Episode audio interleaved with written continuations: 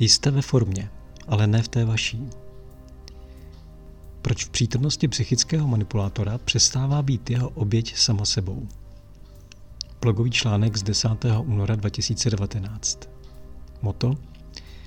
Nevíte proč, nevíte jak, ale v přítomnosti toho člověka se stáváte golemem vykonávajícím jeho vůli. Ve vaší hlavě se co si přepne. Cvak.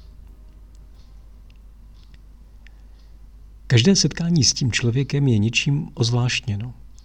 Obvykle je na první pohled vše v pořádku. Nic nenasvědčuje tomu, že by se dělo něco mimořádného. Ale děje se. Cítíte to, jen podstata této skutečnosti vám uniká. Připadá vám přirozené a správné, že chcete s tím člověkem dobře vycházet. Je to přece někdo, na kom vám záleží. Nebo na kom by vám mělo záležet. A je notabene v pořádku, když jsme přizpůsobiví.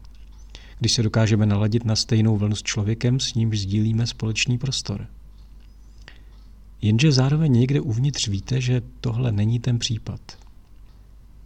Pokud nezdílíte s tím člověkem společný prostor většinu svého života a pokud se mu ani nepodařilo uvěznit vás v informačním poli, které vás izoluje od normálních vztahů, máte větší šanci si to uvědomit.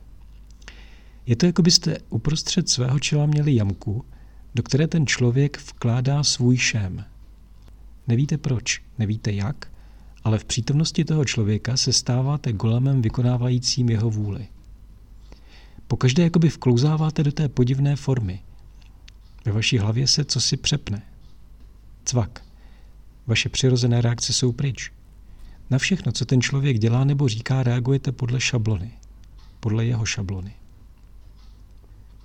Po každém setkání s takovým člověkem, kdy máte to štěstí a můžete být ještě sami sebou, zůstává ve vaší hlavě podivná pachuť.